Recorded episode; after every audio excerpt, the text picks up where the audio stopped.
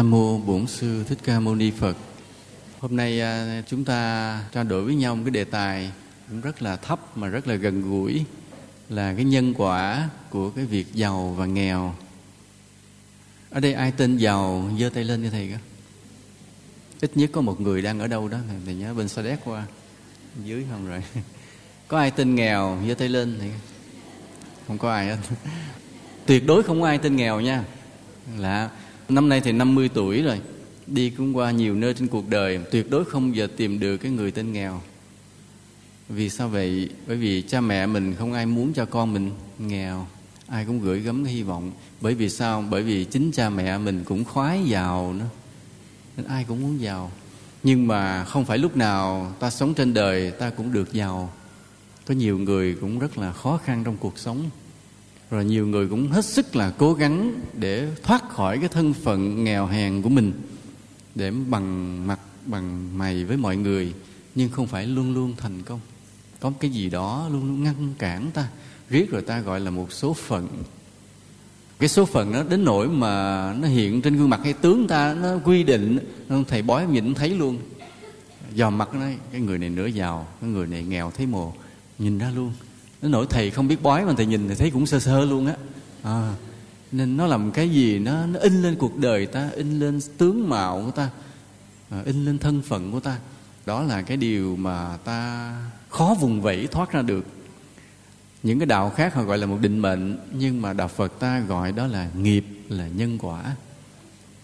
Nên hôm nay ta bàn với nhau cái nhân quả là như thế nào và ta sẽ chuyển cái nhân quả đó như thế nào?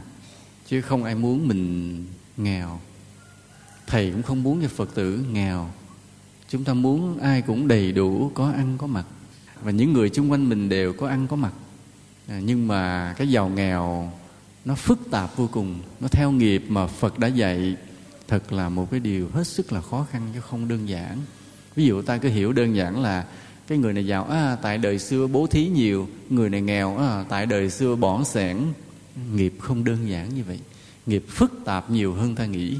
Không chỉ đơn giản là hệ bố thí nhiều là giàu.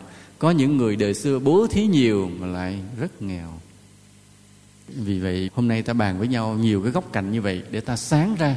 Từ đây ta sống cuộc sống kỹ hơn đúng hơn mà chuyển cái nghiệp giàu nghèo của mình. Cái người giàu á được cái gì và người nghèo không được cái gì? Cái người giàu được cái là có nhiều tiền. Nhiều tiền rồi gì nữa? Chính cái nhiều tiền này ta được nhiều chọn lựa trong cuộc sống của mình. Đó cái thứ hai này mới là cái mà người ta thèm nè. Chứ sự thật tiền chưa là cái gì hết. Tiền chỉ là đống giấy lộn, hoặc là vàng, chất đống cũng chỉ là đống kim loại. Nó nói nhà đất nhiều đất nhiều dãy cỏ, những cực chứ làm cái gì?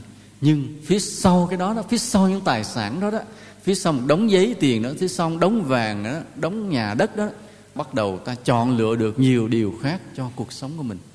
Từ cái đống tiền đó, ta mua xe, mua quần, mua áo, ta sửa thẩm mỹ, ta căng được da, ta nhuộm được tóc, ta đổi xe, đổi nhà, thậm chí có nhiều người đổi vợ. Thay người tình, tức là họ có một cuộc sống hưởng thụ xa đọa để thỏa mãn một cái ham muốn thấp hèn của họ cũng được luôn. Hoặc là ta dùng đồng tiền đó để ta bòn tạo công đức cũng được luôn. Thay vì dùng tiền để hưởng thụ, ta đem ta làm những việc từ thiện. Ta giúp dân, giúp nước, ta giúp người nghèo, ta cúng chùa, ta đắp tượng, ta hoằng pháp, ta giúp cho quý thầy đi truyền bá, vân vân. Đó là đồng tiền cho ta nhiều sự chọn lựa trong cuộc sống. Nên vì vậy mà ta thích cái tự do đó đó thích cái quyền mà được chọn lựa mọi điều trong cuộc sống đó, cho nên ta thích giàu. Đúng không ạ? Đó, cái tâm lý nó nằm chỗ đó. Và cái nữa là cái người giàu bỗng nhiên mình đi tới đâu mình có giá trị tới đó. Đây cái thứ hai mà làm ta thích nữa nè. Ví dụ bây giờ cùng bước vô cái chùa thôi. Chùa là nơi từ bi, bình đẳng. Nghèo giàu gì quý thầy, quý cô cũng thương nhưng mà thương gì thì thương. Nhưng mà người giàu bước vô, tự nhiên mình được trọng vọng hơn trước mặt mọi người. Phật tử nhìn mình cũng nể, thầy cô buộc lòng cũng phải ưu ái mình hơn chút. Tại vì mình có thể giúp đỡ được chùa nhiều hơn. Còn người nghèo bước vô, ít ai để ý. Và quý thầy cô có từ bi thương mình và thương mình vì cũng nghĩ cách giúp mình. Có khi người này nghèo quá đến, quý thầy cô buộc phải xúc gạo trong chùa cho mấy lít về ăn đỡ.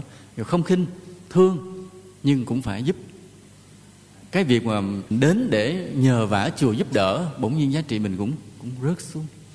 Rồi trước mặt phật tử, mình cũng phải thui thủi, mặc cảm, khó khăn cũng buồn tuổi.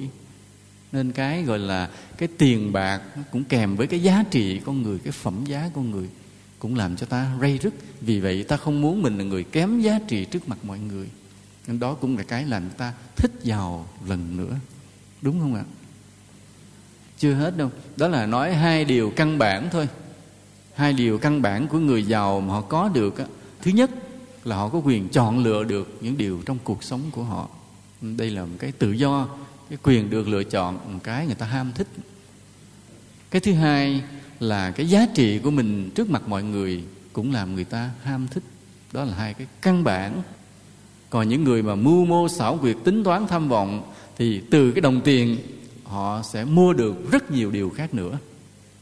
Ví dụ, họ có thể dùng tiền để mua chuộc, để hối lộ, để tham nhũng và có thể đạt được những cái danh vọng, tiếng tâm hay là địa vị quyền chức, chứ không phải là không. Ví dụ từ một cái người họ không có gì nhiều nhưng có tiền, họ cũng có thể nhờ lăng xê rồi bỗng nhiên nổi tiếng ở một khía cạnh nào đó mà không phải là họ họ giỏi lắm, vân vân. Có nhiều thứ như vậy nên tiền gần như là, ta nói mua tiên cũng được là vì vậy. Hôm trước chúng ta đã nói về triết lý tiền bạc ở đây một lần. Đó là cách sử dụng đồng tiền. Hôm nay ta nói về cái nghiệp của giàu nghèo. Nhưng mà thầy cũng nói lại một chút xíu cái triết lý của đồng tiền một chút. Vì vậy là đối với người phật tử ta đó, ta không dùng đồng tiền để làm điều xấu. Nhưng mà ít ra, ta đừng để cái cuộc sống mình cơ cực quá. Ta đừng để trước mặt mọi người ta trở thành thấp hèn quá ta cũng đừng để cho cuộc sống mình bị thiếu sự chọn lựa quá. Không còn chọn lựa nào khác, mà cứ buộc phải sống một cách chật vật, khổ sở. Muốn làm gì cũng không được, muốn mua gì cũng không được, muốn đi đâu cũng không được, muốn giúp ai cũng không giúp được. Đó là một cái sự mất tự do. Muốn mà không được là mất tự do. Nên ta không muốn là mình vì cái nghèo mà mình mất tự do. Ta phải hiểu cái bản chất giàu nghèo để cho mình thoát nghèo, mình dạy cho con cháu mình không được nghèo. Và mình giúp cho mọi người, đừng để ai nghèo. Tất cả cùng khá giả lên hết. Đó, cuộc sống đó là hạnh phúc. Muốn để cho mình thoát khỏi nghèo, không bao giờ mình bị nghèo. Con cháu mình không bao giờ bị nghèo. Những người xung quanh mình không bị nghèo. Thì ta phải hiểu rõ về cái nhân quả của việc giàu và nghèo. Đầu tiên, mà theo đạo phật, thế còn theo nhà kinh tế học thì khác. Theo đạo phật thì ta nói là nhân quả còn theo các nhà kinh tế học mà để giàu nghèo thì họ có những lý do của họ hôm nay ta không bàn ra. Ví dụ như người đã nói này, đại phú do thiên, tiểu phú do cần. Đại phú do thiên nghĩa là cái giàu lớn là do ông trời, là cái số của trời cho. Vì nó có nhiều cái may mắn bất ngờ kỳ lạ đem đến người ta mới giàu. Còn cái giàu nhỏ là tiểu phú do cần, là cái giàu nhỏ nhỏ thì do mình siêng năng, chắc góp thì cũng được khá giả, cũng được ấm cúng. Giàu nhỏ nhỏ thì do sự siêng năng của bản thân. Nhưng mà để đạt được cái giàu lớn thì buộc phải có trời giúp. Trời giúp đây ta phải hiểu là những cơ hội kỳ lạ, bất ngờ may mắn mà ta không lý giải nổi, tự đâu kéo tới. Thế là ta nắm được cơ hội đó, ta bước tới, ta vươn lên luôn. Nó gọi là đại phú do thiên. Như vậy, những nhà mà kinh tế học họ sẽ nghiên cứu cái việc làm giàu, làm nghèo của một con người ở một cái khía cạnh khác còn ta là người đệ tử phật, ta học giáo lý phật, thì ta chú ý nhiều hơn cái khía cạnh nhân quả nghiệp báo. Và ta biết rằng có những cái nhân gì đó đã khiến cho một người giàu sang, cũng như có những cái nhân gì đó khiến cho một người nghèo khổ. Mà cái nhân quả đời xưa đó cực kỳ phức tạp, ta không thể kết luận một chiều được, không thể kết luận một chiều. Giờ cứ thấy người ta nghèo nó ai kêu đời trước bỏn sẻn hà tiện không chịu bố thí, nói về oan chưa chắc. Có những người mà thực sự là đời xưa họ rất là rộng rãi. Họ mộ đạo mộ đạo cho tới bây giờ vẫn mộ đạo mà vẫn nghèo. Hôm vừa rồi thầy giảng ở cà mau vậy, cái bài cái tựa là công đức căn bản thì cũng có nhắc sơ điều này một chút. Nói một đời thì làm thầy thầy bị cái này nó nó ám ảnh hoài. Thì nó có những người phật tử, thầy thấy họ rất là tốt, rất là mộ đạo, rất là đạo đức, mà lại rất nghèo tôi nói là, tại vì cái người mà mộ đạo đời này thì bảo đảm ngày xưa kiếp xưa phải là người mộ đạo, phải không? Mà đời này thấy họ rất tốt thì bảo đảm kiếp xưa họ đã từng tốt, cái chủng tử nó trở lại. Mà cái người đã từng tốt kiếp xưa thì chắc chắn là họ phải là người đã từng gieo những nhân lành, đã từng biết bố thí không sản tiết mà kiếp này, mặc dù nghèo, họ vẫn là người rộng rãi. Thế tại sao nghèo? Thì cứ băn khoăn trăn trở và thấy tội nghiệp, thấy thương. Những người phật tử mà thuần thành như thế đạo tâm như thế, cớ gì lại phải nghèo? Thầy cứ bị ray rứt hoài và muốn đi tìm cái lời giải. Mà mấy chục năm như vậy, cái thầy mới phát hiện từ từ. Mỗi lần chút, mỗi lần chút, nhìn cái người này phát hiện là họ bị một cái nhân, gặp người khác họ bị một cái nhân nào đó, tích góp tích góp lại. Thì hôm nay dồn hết bao nhiêu cái mà để ý để dành nó đem về đại giác giảng. Bao nhiêu cái nhân quả mà nó ảnh hưởng tới tới cái giàu nghèo như vậy. Thì khi hiểu như vậy đó, thì ta có cách để chuyển thì hôm nay thầy cũng chỉ luôn cái bí quyết để chuyển luôn. Bí quyết để chuyển cho nó nhanh một chút. Tại vì nếu ta không biết chuyển á, ta sẽ tốn nhiều thời gian. Mà nếu mình biết cách chuyển thì thời gian nó rút lại một chút. Mà gọi là có những cách, cái sám hối cái ta đã sai. Và ta chỉnh sửa cái lối sống của ta nó lầm. Thì vậy vừa biết sám hối, vừa biết tạo phước mới, điều chỉnh cái đời sống của mình, thì ta rút lại cái nghiệp nghèo nó nhanh chút xíu để ta mau chóng mà đạt được cái sự khá giả trong cái cuộc sống này hôm nay ta nói với nhau như vậy, nhiều cái phức tạp. Bây giờ mình nói cái nhân quả thứ nhất là căn bản nhất. Giàu là do bố thí giúp đỡ người khác và nghèo là do bỏn sẻn ích kỷ. Đây là cái nhân căn bản.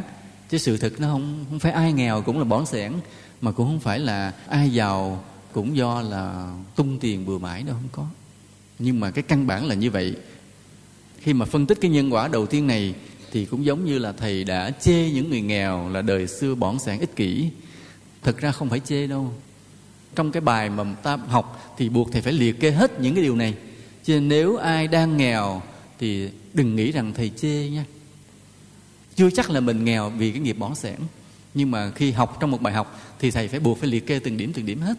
Thì cái điểm đầu tiên là người nghèo là do bỏn sẻn ích kỷ. Ở đây ai nghèo giơ tay lên thì coi rất mừng không ai nghèo hết. Có hai, ba người. Ở đây ai giàu, giơ tay lên thì coi. Bây giờ mình nói cái nhân căn bản thứ nhất là cái người nghèo là do bỏng sẻn ích kỷ. Bỏng sẻn ích kỷ. Thì đây là nhân căn bản.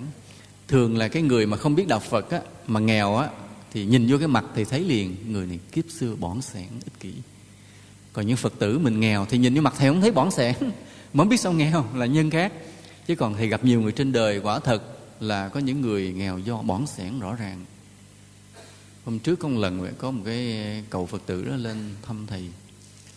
Nói sao đời con khổ quá, bởi con thích đi chùa cho nó bớt khổ. Này nói, con càng đi chùa con càng khổ. Nói sao vậy? Bởi vì con tránh né một cái nghiệp con đã gây trong đời con những đời trước. Là cái nghiệp bỏng sẻn. Tại cái người này nó hiện ra hết cái nghiệp bỏng sẻn rõ ràng con người câu mâu, ích kỷ, chấp nhật, khó tánh. Bốn xỉn hà tiện rõ ràng, nghiệp nó hiện ra hết nơi gương mặt nhìn thấy luôn. Rồi kiếp này hiện ra nghèo quá, thì cái thích đi chùa rồi đi chơi đi cho nó khuây khỏa, rồi cảm thấy mình có giá trị trong cái đời sống tín ngưỡng tâm linh.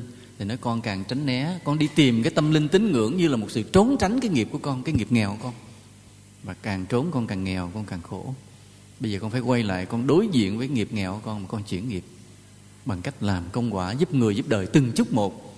Chứ đừng có thấy ai rủ đi chùa cái lật đật đi theo để mà khuây khỏa vui không có đâu. Không hết nghiệp con đâu. Tại vì nghiệp con nó do bỏng sẻn, con phải đối diện lại nó, con chuyển nó. Đừng mất công đi chùa. Nói nghe kỳ, mình là người ở chùa mà kêu nó đừng đi chùa, nhưng mà bị cái người này là như vậy, nên buộc là phải đối diện lại cái nghiệp bỏng sẻn mình. Mà ngộ lắm. Hôm đó không biết sao, cái duyên sao, có nhiều người đến thăm thầy.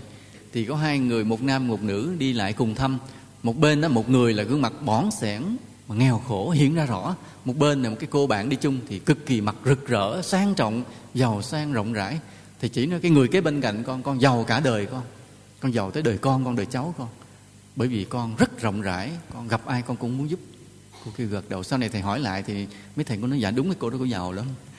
Mà gương mặt nó hiện ra mà hai người nằm ngược nhau hẳn vậy. Một bên nhìn thấy là con người rộng rãi, độ lượng lúc nào cũng muốn giúp người. Một bên là người câu mâu nhỏ mọn đủ thứ. Hai cái người ngược nhau hẳn luôn. Nơi hai cái con người mà tự nhiên đứng bên cạnh nhau mà cùng đi chung với nhau cùng lên chùa thì cái người mà giàu á, thì thôi thì buộc là tới lúc con phải tu. Thì mình đã qua được cái khó khăn vật chất mình đã khá giả vật chất rồi thì đến lúc phải mở mang về tâm linh. Chứ không ai được quyền đã có phước rồi đã có cái phước vật chất rồi mà cứ đứng yên đó để hưởng cái phước vật chất buộc tới lúc ta phải mở mang đi về tâm linh. Còn cái người bên cạnh nghèo quá, cái nghiệp bỏng sẻn, con phải đập vỡ cái nghiệp này. Con phải chuyển cái nghiệp này thành khá giả rồi sau đó mới nói chuyện tu tập tâm linh. Nên cái tâm linh không có dễ. Ta phải có cái bề dày, cái phước căn bản rồi mới nói chuyện tu tập tâm linh. Đó là hai cái nghiệp khác nhau hẳn luôn, mà trái ngược hẳn nhau. Mà đúng với nhân quả của đạo phật là giàu có, là do rộng rãi, bố thí giúp đỡ nghèo hèn là do hà tiện bỏn sẻn ích kỷ. Thì đây là cái nhân quả thứ nhất. Giờ ta nhìn lại mình. Ta nhìn lại mình một chút. Kiểm tra lại suốt cuộc sống của mình mình có bỏn sẻn ích kỷ hà tiện hay không? Nhìn tâm mình, nhìn tâm mình. Rồi một phút mặc niệm, nhìn lại tâm mình. Còn cái người á, mà có cái phước giàu sang á, thì sự thực họ là người có một cái lối sống rộng rãi, dễ giúp đỡ, dễ bố thí. Thì ta cũng nhìn lại tâm mình có cái đó hay không? Mà người có cái tâm này á, vì lúc nhỏ đẻ ra thì mình không biết. Nhưng mà chừng bảy, tám tuổi là, hay là chín, mười tuổi mình phát hiện ra mình có tánh đó liền. Mình phát hiện ra mình có cái tánh là mình là người rộng rãi. Còn người nào mà tới ba chục tuổi vẫn chưa thấy mình có tánh rộng rãi, rồi bảo đảm mình có cái nghiệp bỏng sẻn mà có cái nghiệp bỏng sẻn là sao? Là mình để ý hồi nhỏ mình ăn cái bánh, mình núp cái chỗ nào mình ăn không cho ai thấy. Còn mà tí mình bẻ cái bánh mình chia bạn mình thì mình mình dành cái phần lớn hơn một chút. Bạn mình mà chia bánh mình mình liếc liếc coi nó bẻ, nó đưa mình phần nhỏ hay phần lớn, mình canh. Từ nhỏ mình có cái tánh đó rồi. Còn lớn lên thì nhiều chuyện nữa. Lớn lên là cái gì cũng lo cho mình trước. Trước cái nỗi khổ người khác mình ít có thông cảm ví dụ như bây giờ thầy nói, mình thấy cái người nghèo, bữa đó họ gánh họ đi bán. Mình nhìn rồi mua, tí họ đi bán bắp thì mình mua trái bắp. Mình vạch trái bắp này, mình mình bỏ trái bắp kia. Mà trong khi bắp mình cứ vạch vạch thì người sau họ rất là khó mua. Trái bắp mà đã lột vỏ rồi, người sau họ không lựa nữa, họ bỏ liền. Mà mình cứ tàn nhẫn, mình lột hết cái này, tìm giá nào thiệt ngon. Mình mua với cái giá mà sát giá, mà không nghĩ lại là cái người mà họ bán tiếp, họ bán không được. Tức là chỉ nghĩ mình miếng ngon chút xíu trong cái tiền mình đầy ấy nhưng mà vẫn mua là ke re cắt rắc từng cái bắp một. Nó vừa ý mình, không nghĩ tới cái người bán họ khổ như thế nào, thì biết mình mắc cái nghiệp bỏng sẻn. Sau này mình sẽ đi bán bắp đó. hồi nhỏ thì cũng đi bán bắp một lần.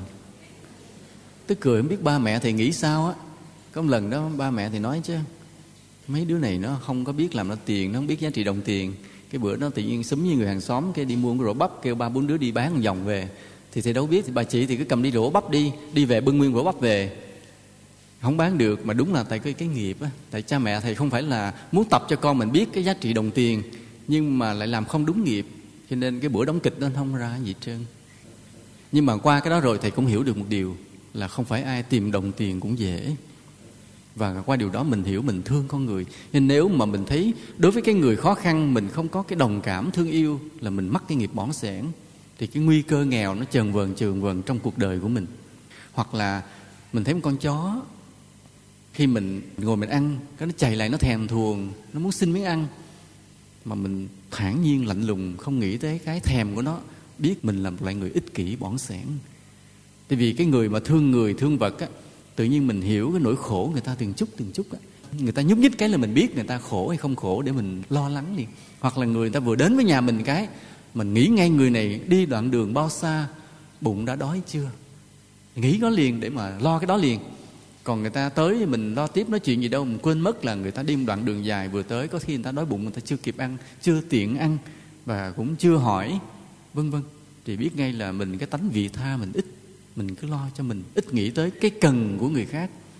Mà hãy đụng chút xíu là nghĩ tới cái cần của mình để tranh giành, là biết ngay mình bị nghiệp bỏng sẻn đó là những cái tâm lý mình kiểm tra lại. Nếu mà người nào có những tâm lý đó, là biết mình mắc cái nghiệp bỏng sẻn và đây là cái nhân của sự nghèo khổ nhiều đời nhiều kiếp.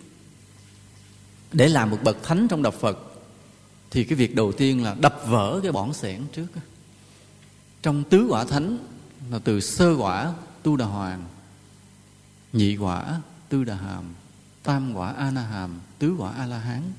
Thì cái sơ quả tu đà hoàn đầu tiên là phải đập vỡ ra được cái bỏng sẻn. Phải sống đời cái tâm tràn đầy vị tha đức phật định nghĩa rất là rõ. Người chứng sơ quả thánh là người không có đôi bàn tay nắm lại. Tâm rất là vị tha. Mà để chứng thánh, chỗ này phải có. Tuyệt đối không bao giờ có một vị thánh mà bỏng sẻn tuyệt đối. Có thể ta chưa là một vị thánh, nhưng mà để gieo nhân là một vị thánh, thì ta phải vượt qua được cái bỏng sẻn này. Nên trong cái nhân đầu tiên, để có thể thoát được nghèo khổ, thì ta phải vượt qua được diệt trừ ra được cái tâm bỏng sẻn ích kỷ của chính mình. Đây là tâm căn bản. Vừa là để thoát nghiệp nghèo, mà vừa để thoát cái nghiệp phàm phu để ta có thể chứng được thánh quả sau này. Nên mọi người kiểm tra nhìn thầy cho kỹ, lục lọi tâm hồn mình cho kỹ. Coi coi mình có phải là người bỏng sẻn hay không. Thầy thầy rất là lo chuyện này. Ai mà còn cái nhân bỏng sẻn nằm trong lòng, thì không lúc này nghèo, lúc khác cũng phải nghèo. Mà nghèo là khổ lục lại dùng thầy trong tâm chút nếu ai thấy mình bỏng sẻn, giơ tay lên. Có người giơ tay hoài. Thôi thì ngài giơ tay, nhưng lát nữa sau buổi giảng này, trước khi ra về, mỗi người ta quỳ xuống đây ta lạy phật nha. Nói với phật thế này, lạy phật từ bi, con làm chúng sinh vô minh, si mê nhiều kiếp. Có thể rằng trong những kiếp trước hoặc là kiếp này con còn cái tâm bỏng sẻn ích kỷ. Và vì cái tâm bỏng sẻn ích kỷ này nên con có thể, con phải chịu cái quả báo nghèo khổ vào một lúc nào đó và con không thể chứng được thánh quả. Cho nên xin phật gia hộ cho con soi sáng tâm hồn con để con biết được cái sự bỏng sẻn tiềm ẩn trong lòng con. Để con diệt trừ, con sám hối và xin Phật soi sáng gia hộ cho con để kiếp này và những kiếp sau mãi mãi. Con là một người sống vị tha, thương yêu, giúp đỡ mọi người, mở rộng bàn tay đối với mọi loài. Nam mô bổn sư thích ca mâu ni phật. Thì mỗi ngày mình cầu nguyện như vậy thì tự nhiên cái nghiệp bỏng sẻn trong tâm mình bị đánh từ từ, đánh vỡ dần vỡ dần vỡ dần. Thì có khi ba năm sau ta mới hết. Mỗi ngày nguyện như vậy, tới ba năm sau cái bỏng sẻn mình biến mất và suốt đời còn lại, mình sống một cuộc đời vị tha và bảo đảm rằng nhiều kiếp về sau nữa, mình sinh vào đâu cũng luôn luôn sinh vào nơi khá giả, gặp được nhiều cơ hội để vươn lên và làm một người có giá trị, có phẩm giá trong cuộc sống này. Nên đó là cái căn bản. Rồi một cái nhân quả khác nữa. Ví dụ một người đi làm công chức, làm cán bộ cái nghiệp mà làm công chức cán bộ làm cái nghiệp riêng biệt hẳn. Đáng lẽ thầy phải nói nguyên một bài nhưng mà chưa có dịp để nói. Hôm nay thì nói sơ sơ vì nó liên quan tới cái nhân quả giàu nghèo. Cái người mà làm công chức á, là cái người thay mặt cho nhà nước để lo cho dân. Mà nếu cái người đó cần mẫn tận tụy lo cho dân lo cho nước thì có thể là người đó sống đời liêm khiết nghèo, nhưng mà chắc chắn rồi sẽ giàu. Mặc dù lương thì rất là thấp. Nhớ, lương của một người công chức từ ngàn xưa cho tới bây giờ luôn luôn thấp. Có người sẽ hỏi nó, ủa thì nói lương thấp sao? Không thấy mấy ông quan giàu quá vậy. Từ ngàn xưa cho tới bây giờ, làm quan lớn luôn luôn giàu. Mặc dù lương luôn luôn thấp. Kỳ vậy. Từ xưa tới giờ nha bởi vì triều đình không bao giờ có nhiều tiền để trả lương cho các quan rộng rãi hết.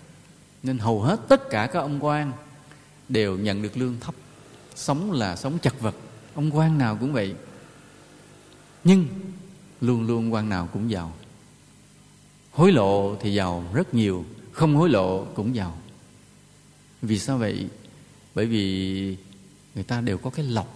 Cái người làm quan mà có chức rồi, luôn luôn họ có cái lọc kèm theo cái lọc đó khiến không có người này tặng quà kia cũng biếu cái nọ cũng giàu à. Dù mình không hối lộ cũng giàu. Còn mà ví dụ người ta biếu mình rồi mà mình làm sai luật pháp thì biến thành tham nhũng liền, thì cái này ta không có nói. Còn bình thường là làm quan có chức dù lương thấp nhưng sẽ giàu, trừ một người trong lịch sử nổi tiếng làm quan lớn mà nghèo là ai? Ai? Mạc đỉnh chi. Mạc đỉnh chi là người làm quan lớn, làm trạng nguyên của hai nước, cả việt nam và trung quốc lại cực kỳ nghèo khổ. Tại ông này ông mắc cái nghiệp nghèo kỳ lạ, không hiểu được. Nhưng mạc đỉnh chi là một người văn võ song toàn. Ngày xưa là học trò của trần ích tắc. Đến khi trần ích tắc mà phản bội quốc gia đi theo quân nguyên, thì mạc đỉnh chi quay lại phục vụ chính nghĩa quốc gia, rồi làm người rất là giỏi. Ta cứ tưởng là mấy ông quan đời xưa hễ là làm quan văn là chỉ biết văn không có. Mạc đỉnh chi rất là giỏi võ. Đi sứ cả bao nhiêu năm qua trung quốc dầm xương giải nắng không sao hết là vì cái nội công rất là mạnh. Đây là điều lịch sử không biết, mấy lịch sử hay ghi thiếu lắm, để ý không thiếu. Ví dụ như vừa rồi ta viết cái bài là trương hán siêu làm quan văn, là một sai lầm. Trương hán siêu là một người cực kỳ giỏi võ. Trương hán siêu là đàn anh của mạc đỉnh chi, đã từng dạy cho mạc đỉnh chi, cực kỳ giỏi võ, cả văn võ song toàn. Đời xưa như vậy, hầu hết mọi người đều như vậy. Thì mạc đỉnh chi bị nghiệp gì đó không biết, làm quan mà cực kỳ nghèo, trong khi làm quan tốt còn những người làm quan mà không lo cho dân, đi hưởng thụ nhiều, cứ làm khó dân, lấy luật lệ, lấy nguyên tắc để bắt bẻ dân, làm khó dân, thì sau này sẽ mất cái phước. Không có giàu nữa mà sẽ nghèo khổ và mất hết địa vị danh vọng của mình. Đó là nhân quả. Thì cái này có lúc nào khác, người thầy sẽ nói nhiều, hôm nay không nói nhiều, nói phớt phớt qua thôi. Ở đây ai làm cán bộ, làm quan, giơ tay lên thì coi. Có mà giấu. Nên nhớ, nếu mình làm cán bộ phải lo cho dân. Mà nếu con cháu mình làm cán bộ, làm công chức, mình cũng phải dạy con mình nghiêm chỉnh. Phải nói câu này, con đi làm cán bộ công chức là con đại diện nhà nước để lo cho dân. Đó chính là lý tưởng của người người cán bộ. Không bao giờ được vì quyền chức của mình mà bắt ép dân, làm khổ dân. Thà nghèo, thà mình khó, thà mình cực, thà làm thêm giờ. Nhưng mà lợi ích của dân là trên hết. Phải nhớ như vậy nên phải dặn con cháu mình điều này. Thì đó là cái đức của mình và cái đức của cả dòng họ. Ừ. Đó là một loại nhân quả. Một cái nhân quả khác nữa mà ta bất ngờ là rừng á.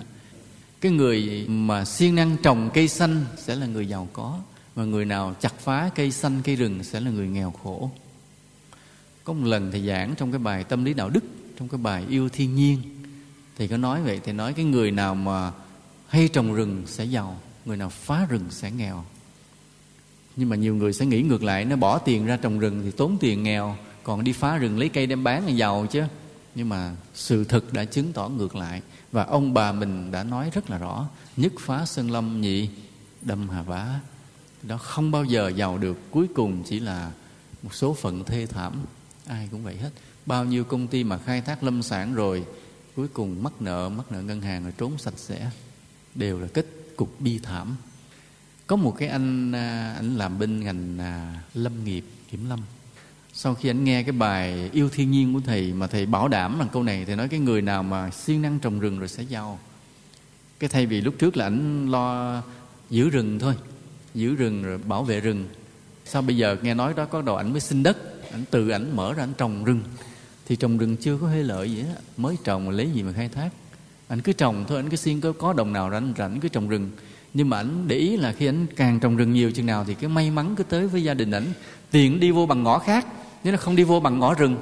Tức là anh trồng rừng chưa thu hoạch nhưng mà những cái may mắn ở đâu khác những cái mua bán gì bất ngờ của vợ ảnh nọ làm gia đình cứ giàu lên giàu lên. Nên rất là lạ. Nên ta trồng một cây xanh là ta gieo được một cội phúc cho mình. Trồng một cái cây xanh là gieo thêm một cội phúc nên nếu ta trồng nghìn nghìn cái cây xanh cho đời, thì ta đã gieo được nghìn nghìn cái cội phúc cho mình. Nên vì vậy, cái nghiệp mà trồng cây xanh tạo nên cái phước rất là lớn. Do đó, phật tử ta, dù mình là người không biết trồng cây, không biết trồng rẫy, nhưng mà từ đây phải suy nghĩ thế này. Ta phải gieo cội phúc cho đời, cho ta bằng cách trồng nhiều cái cây xanh. Hỏi thưa thầy, đất ở đâu mà trồng? Thì thầy trả lời sao? Thì bây giờ mình phải tự mình đi tìm đất, mình mua đất. Đến chỗ nào đồi hoang, đất trống, mình mua, mình xin, mình cấp khẩn, mà hùng với nhau mà mà trồng, mà nhớ một cái cây xanh vươn lên, tức là một cội phúc ta đã gieo lên cho đời. Hoặc là hay hơn nữa, mình đi tìm về những nơi đồi trọc, rừng bị phá, ta xin nhà nước cấp lại để ta trồng trồng cái xanh, trồng và bảo vệ, ươm cái cái màu xanh cho trái đất tạo nên cái không khí tốt lành, tạo nên nguồn nước đồ lại cho trái đất này. Nên một cây xanh mà mọc lên là một cội phúc ta gieo đến cho đời và ta gieo cho ta. Trong đời ai mà chưa một lần trồng được một cái cây vươn lên thì phải hiểu rằng cuộc đời mình là một đời bất hạnh. Dù mình có tiền, ví dụ bây giờ con làm ăn bánh mung ở chợ, con chạy ấp phe con dễ kiếm tiền, nào giờ con không biết trồng cây thì phải hiểu rằng đời mình sau này sẽ khô khan, nắng nóng, không có cái bóng che mát cho đời mình. Mình sẽ nhiều cái vất vả ở tương lai. Cho nên dù mình buôn bán ở chợ gì đó, thì cũng phải tìm cách có một chỗ nào để mình trồng được nhiều cây xanh cho đời. Và đó chính là cội phúc. Dù đó là miếng đất riêng của mình, cái vườn của mình thôi, nhưng mà hễ có cây xanh mọc lên thì cái cội phúc của mình đã gieo được. Còn cái người nào mà cưa cây, phá cây thì nhớ kết cục là sẽ nghèo khổ. Đó là thầy nói, chắc như đinh đóng cột. Ở đây ai là người phá rừng, cưa cây đã từng mắc cái nghiệp đó? Ít thấy, tại vì thấy người nữ nhiều, buôn bán ở chợ nhiều. Những người mà vướng với cái nghiệp phá rừng đều phải nghèo khổ hết. Trái đất càng hoang tàn thì ta càng nghèo khổ. Có một lần thầy gặp cái người họ làm nghề gốm mà làm nghề gốm thì phải tiêu thụ nhiều củi để đốt đốt lò. Thì nói rằng cái nghiệp của con là một đời con đốt không biết bao nhiêu cây rừng và cái nghiệp nghèo khổ nó đã chờ ở phía cuối đời. Thấy bây giờ mình làm ra cái lò gốm, mình nuôi được công nhân, thì khi mình xuất khẩu đem ngoại tệ về cho quốc gia, thấy những việc đó như là việc thiện. Thì nói cái việc thiện đó thì cũng có đó nhưng mà góp phần để mà người ta phá cây cho con đốt cái lò, nghiệp đó tích lũy cả đời nhiều lắm, không thể tưởng tượng được. Nếu mà không bù đắp lại bằng việc bỏ tiền ra trồng lên những cánh rừng xanh bát ngát, thì cuối đời con sẽ là nghèo khổ, thê thảm. Liệu mà lo? Thầy nói thì thôi, không biết là họ về, gia đình nó về có lo được hay không. Nhưng mà khi thầy nói với người đó, cũng là nói với tất cả những phật tử của ta bởi vì đức phật ta là trong giáo lý và trong luật cấm ngặt cái việc mà chặt phá cây cối. Quý phật tử, vì mình là phật tử, mình không có học những cái luật của người xuất gia nên không biết. Còn cái người xuất gia mà nhất là thọ tới giới tỳ kheo rồi, thì trong đó phật có những cái luật cấm ngặt về cái việc mà đốn phá, chặt phá cây xanh. Đức phật là một nhà bảo vệ môi trường vĩ đại. Rồi à, giàu nghèo do cái nhân này nữa ví dụ như là vào đời xưa thì cái đường xá đi lại khó khăn. Rồi có hai bên cái làng đi qua đi lại, hoặc là từ đây mà nối về chợ, về thị trấn, hoặc đi về kinh đô, phải đi qua một con sông. Con sông nó không có lớn lắm, nhưng mà à, cũng làm người ta đi qua lại vất vả. Rồi cái hai bên làng mới bàn nhau. Cái làng mà gần kinh đô hơn, gần thị tứ hơn thì họ không mặn mà tại vì họ đi về thẳng thị tứ là không phải qua con sông sau lưng họ. Nhưng mà cái làng mà cách con sông á, thì lúc nào cũng bị thiệt thòi vì muốn đi về khu thị tứ khu thị trấn phải vượt cái con sông này. Nên cả làng cứ bị khổ sở. Có khi người ta cái người nào khá khá thì người ta làm cái ghe đi qua đi lại hoặc là người ta đóng ghe người ta chở đò mướn. Có khi người ta làm những cái bè đi qua đi lại. Và có những người mà muốn đi qua sông á thì đợi đi xa lên những khúc sông cạn đi bộ, đi qua. Thì cái việc đi qua lại khó khăn, cái sau đó cả làng mới bàn nhau là thôi ta quyết tâm làm cái cầu. Việc làm cầu là cực lắm. Tại cầu bắt qua sông, qua suối nè, phải đi đẳng cây, đẽo gỗ, rồi kiếm đất, kiếm vôi, đào hố, đợi cái mùa nắng xuống sông để mà đào những cái ổ. Nó là công sức bỏ ra rất là nhiều. Thì lúc đó mấy ông già thì ổng bàn sau đó kêu cái đám trai làng lại mà chỉ huy để cho làm. Thì trong cái số đám trai làng đó, đó có khoảng là hai chục cái người trai làng đó là nhiệt tình song sáo rồi trong đó có khoảng 10 cái người trai làng á thì sợ khó cứ trốn trốn né né. Ai kêu réo rồi đi ra làm chút xíu còn ai không kêu thôi đi trốn. Vì qua kiếp sau trở lại trong mấy cái ông hương tề mấy ông già làng á thì sống cuộc đời bình thường tại vì họ cũng kêu gọi được việc công ích, đời sống cũng vừa vừa, có làm thì có ăn, không làm hơi thiếu một chút vậy đó. Nhưng mà trong đó có hai chục người nổi lên giàu có. Tại vì trong cái công tác mà làm cái cầu đó, hai chục người đó là siêng năng nhất. Thức đêm, dậy sớm, lo canh nước, rồi đi đốn cây, lo cho mọi người đủ thứ chuyện hết. Họ siêng năng để tạo được cái cầu. Rồi có 10 người cực kỳ nghèo, là vì ai kêu đi làm chút xíu cái vậy, đi trốn, ngủ mất. 10 người đó tự nhiên nghèo khổ nên cái nhân quả nó nằm chỗ này. Cái người giàu là do đời trước có một lần ta làm được một cái việc công ích lớn. Cái việc công ích là cái lợi ích công cộng á. Ta siêng năng ta làm được một việc công ích một lần thôi. Một lần một, sau đó cũng chỉ do làm rẫy, làm thuê bình thường. Nhưng một lần thôi đủ là giàu được cả một kiếp sau. Cả nguyên kiếp sau sống sung sướng luôn. Mà nếu kiếp sau đó làm được vài việc phước nữa, kiếp sau khác nó lại nối tiếp nữa. Chỉ cần một lần thôi là kiếp sau nguyên một kiếp hưởng còn cái người kia, cái việc công ích hiện ra trước mắt mình mình tránh né rồi là đời đời nghèo khổ liền. Nó lạ như vậy. Nó lạ cái là cái việc nó không hiện ra trước mắt ta thì thôi. Mà hễ hiện ra trước mắt ta thì đó là một cái ngã ba. Ta phải chọn chứ ta không có cái lối giữa. Hoặc là ta phải siêng năng mà làm để được phước, hay là ta trốn làm để ta bị nghèo, chứ không có cái lưng chừng ở giữa. Có như vậy nói tại sao mới nói, nói thưa thầy thầy dạy con bố thí mà trên đời này người ta nghèo khổ quá đọc báo ngày nào cũng thấy có những người nghèo cần giúp đỡ nghèo cần giúp đỡ thì tụi con làm sao có khả năng mà giúp hết mọi người trên cuộc đời này? Câu trả lời là thế này. Ta không đủ sức để giúp hết tất cả mọi người nghèo khổ trên đời này.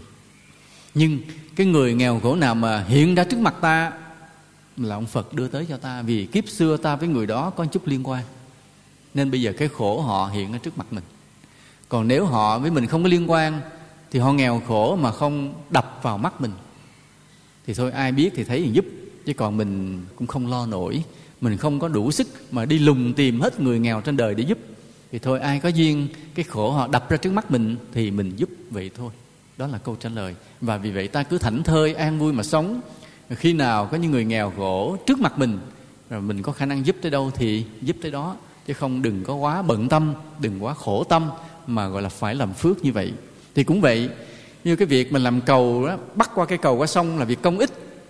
Nó là hiện ra trước mắt, nhưng mà hai chục người thì hết sức siêng năng, chăm chỉ tận tụy làm cho xong, mười người tránh tránh né né. Cái việc công ích nó hiện ra trước mắt mình rồi đó, mà tránh tránh né né rồi nghèo khổ cả đời này và những đời sau.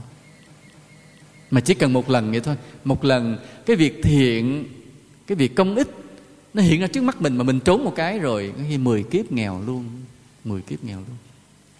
Nên có những người giàu có đời này mà có mang tên giàu luôn cũng có nữa biết đâu chỉ vì đời xưa, khi có cái việc công ích nào của làng xóm hiện ra, thì người này đã siêng năng, xông pha, dấn thân, gánh vác mà hưởng được cái phước nhiều kiếp như vậy.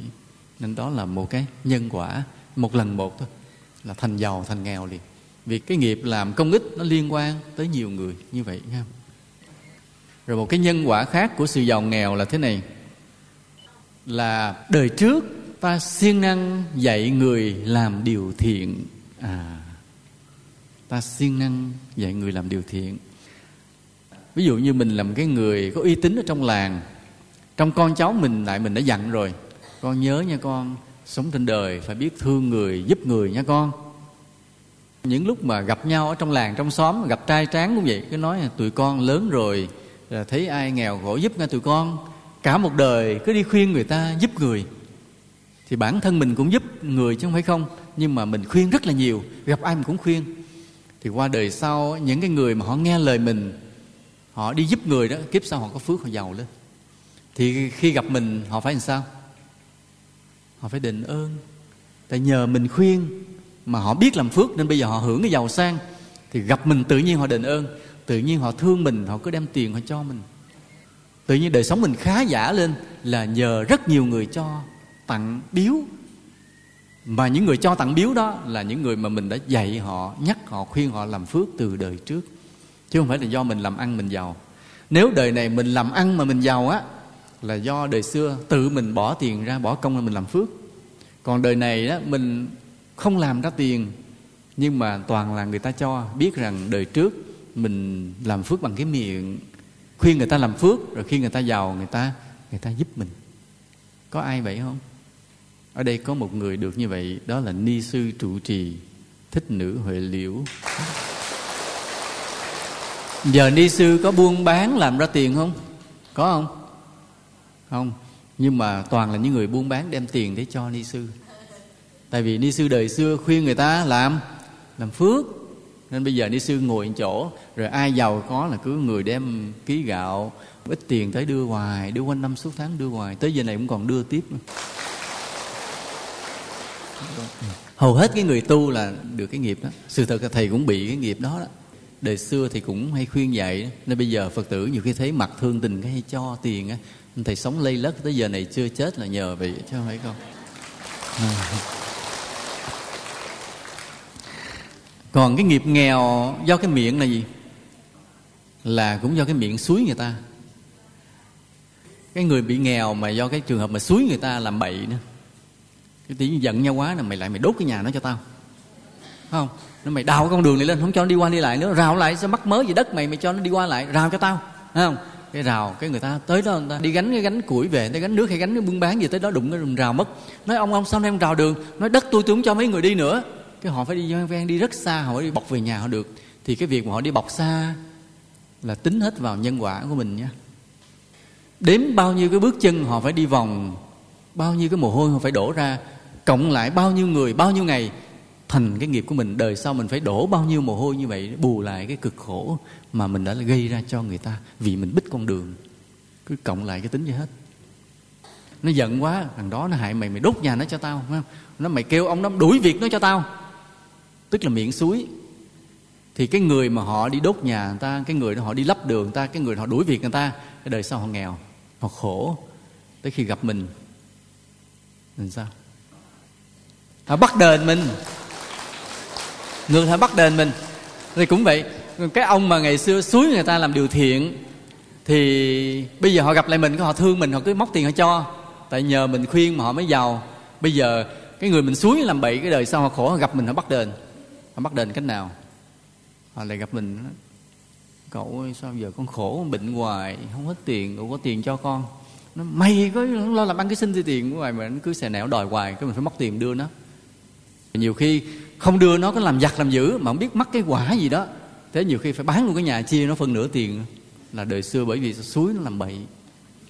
Nên đây mà ta thấy có cái người nào đó cứ xà nẹo, đeo đuổi mình nhiều khi, hoặc là chính cái đứa con của mình hoặc là chính đứa em của mình, hoặc là bạn bè gì đó mà mắc cái nghiệp chướng gì không biết, mình cứ đeo nó đòi tiền mình hoài, là vì đời xưa mình suối nó làm bậy, giờ nó nghèo nó bắt đền mình.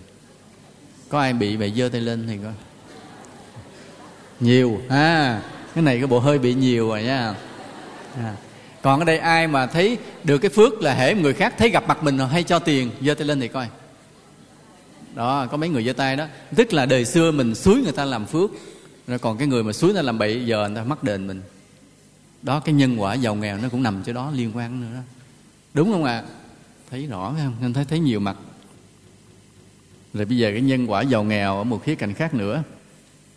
Là có cái người giàu do kiếp xưa nào đó. Kiếp xưa, ví dụ cách đây 10 kiếp, có một lần đó mình vô tình mình gặp một bậc chân tu. Cái người này là một người tinh tấn tu hành, giới hạnh nghiêm chỉnh, thiền định thâm sâu cái vị này có thể ngồi thiền được 4 năm tiếng đồng hồ, ngồi thiền 7 8 tiếng đồng hồ ngồi thiền suốt đêm, cả ngày.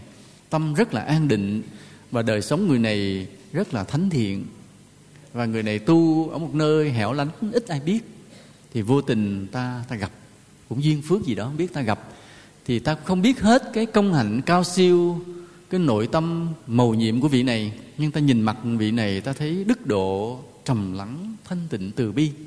Ta kính trọng cái ta mới nói thưa thầy thầy tu ở đây bao lâu rồi? Cái nói à, thầy ở đây cũng được ba năm. Nói sao cái cốc của thầy ở con thấy nó sơ sài quá rồi mùa đông lạnh gió mưa làm sao? Thầy nói thôi tùy duyên con à mưa nên nó dột thì thầy cũng né qua một chút. Hết mưa thì mình nằm xuống. Cái mình thấy mình động tâm mà lúc đó mình cũng là người nghèo thôi. Cái động đi về mình mới đi bòn từng cái lá dừa từng cái cái miếng lá buông. Rồi cái mình kêu vài người lại phụ đắp cái nền cất lại cái cốc cho vị đó ở tu rồi cứ lâu lâu cái mình đem lại đó miếng gạo, miếng thức ăn. Miếng gạo, miếng thức ăn. Miếng gạo, miếng thức ăn. Miếng gạo, miếng thức ăn. Miếng gạo, miếng thức ăn. Miếng gạo. Sau đó cũng đâu được chừng 5 năm 10 năm vậy thôi. Rồi cái vị đó có duyên sự, không ở đó nữa phải đi và mình cũng không gặp lại. Vì thời đó chưa có cái điện thoại, chưa có thư từ, cũng không có để lại địa chỉ rõ ràng. Nên thôi, ta cũng mến rồi cũng cũng không gặp lại nữa. 10 năm, mà một lần thôi và đi luôn 10 kiếp ta không gặp lại mình kiếp sau đời ta cứ sung sướng cứ giàu sang ta không biết tại sao. Tại vì ta cúng nhầm một bậc thánh. Ta cúng nhầm bậc thánh nên một hưởng một triệu một hưởng một triệu vậy đó. Thì nữ ra cứ tính là một cái lon gạo mà mình cúng cho một cái vị thánh đó, thì mai mốt mình có một triệu lon gạo. Một cái miếng đất mình đắp cái nền cho vị đó ở thì sau này mình có một cái nhà cao cửa rộng gấp cái triệu lần như vậy. Nên ta cứ sung sướng không biết bao nhiêu đời mà không biết tại sao. À, không biết tại sao là do một lần mình đã cúng dường, mình hộ trì được một bậc chân tu thánh thiện. Thì cái nghiệp này bây giờ ta khó biết lắm, bây giờ ta không biết. Rồi chẳng những vậy, rồi sau này khi ta vào chùa tu cái vị đó ở trên trời, lúc nào cũng theo độ ta, giúp cho ta được gặp được đúng thầy, đúng pháp để ta tu không lầm đường lạc lối. Cho nên là cái sự tu hành của ta hôm nay là có sự theo dõi gia hộ của cái vị ở trên, mà do 10 kiếp xưa ta đã đã cúng dường vì nó đắc đạo lên trời. Còn ta cứ giàu sang, sung sướng, luôn luôn gặp đúng chánh pháp để mà tu hành. Và cái này thì ta không lý giải được, không biết tại sao. Thì ngược lại, có người nghèo khổ là do đi bòn rút của những người chân tu. Nhiều khi trong cái ý mình có ý lợi dụng. Ví dụ thay vì lúc mình khổ quá, mình đến mình nhờ chùa thì cái đó không nói. Nhưng mà có những người có cái ý hẳn thế này, nói, chùa cho dễ dụ của mày vô với mình cái dụ mình nói bày chuyện này bày chuyện kia thế nào ni sư cũng cho tiền. Cái bày giả bộ à có chuyện này làm phước Ê, con làm với ni sư. Hoặc là ni sư mua cái này lên đắp này lên là cái chùa nó đẹp cái có cái mái này nó hay lắm. Ni sư ờ, mua cái này về thì mình cứ ăn lời lén mình lấy mình bày chuyện này bày chuyện kia để bòn rút.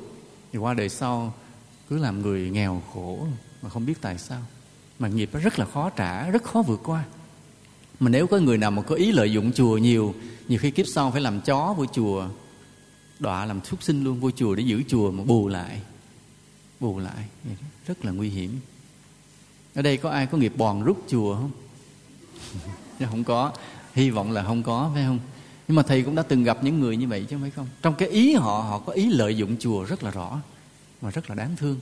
Mà cái người như vậy rồi thì sẽ nghèo khổ, sẽ nghèo khổ, nghèo thê thảm luôn cho nên khi ta đến với chùa đến với phật, đến cái nơi mà mọi người cùng tu hành, thì nhớ là ta chỉ nên phụng sự, hy sinh, hiến tặng, chứ đừng có khờ dại mà tìm cách bòn rút. Nghiệp nó trả nhiều đời, trả không nổi. Có khi phải đọa làm súc sinh luôn à trong cái chùa thì có một cái chuyện này nữa.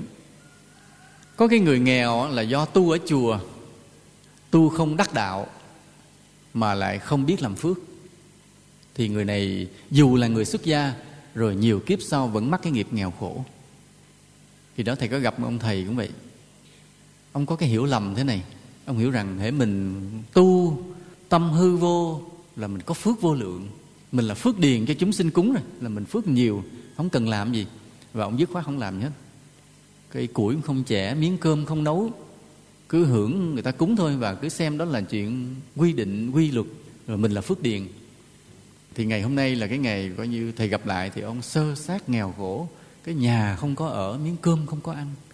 Mặc dù vẫn còn là ông thầy tu, vẫn còn là thầy tu đàng hoàng, mà khổ khổ, thê thảm, khổ luôn.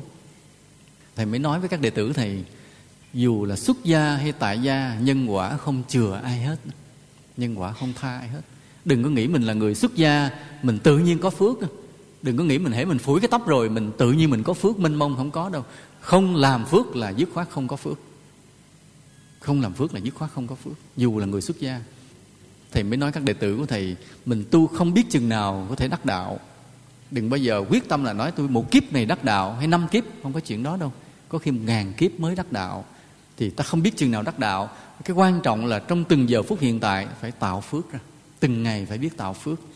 Chứ thầy nhìn thấy những người tu không biết tạo phước về già khổ, thê thảm, chịu không nổi luôn thấy rất là đáng thương.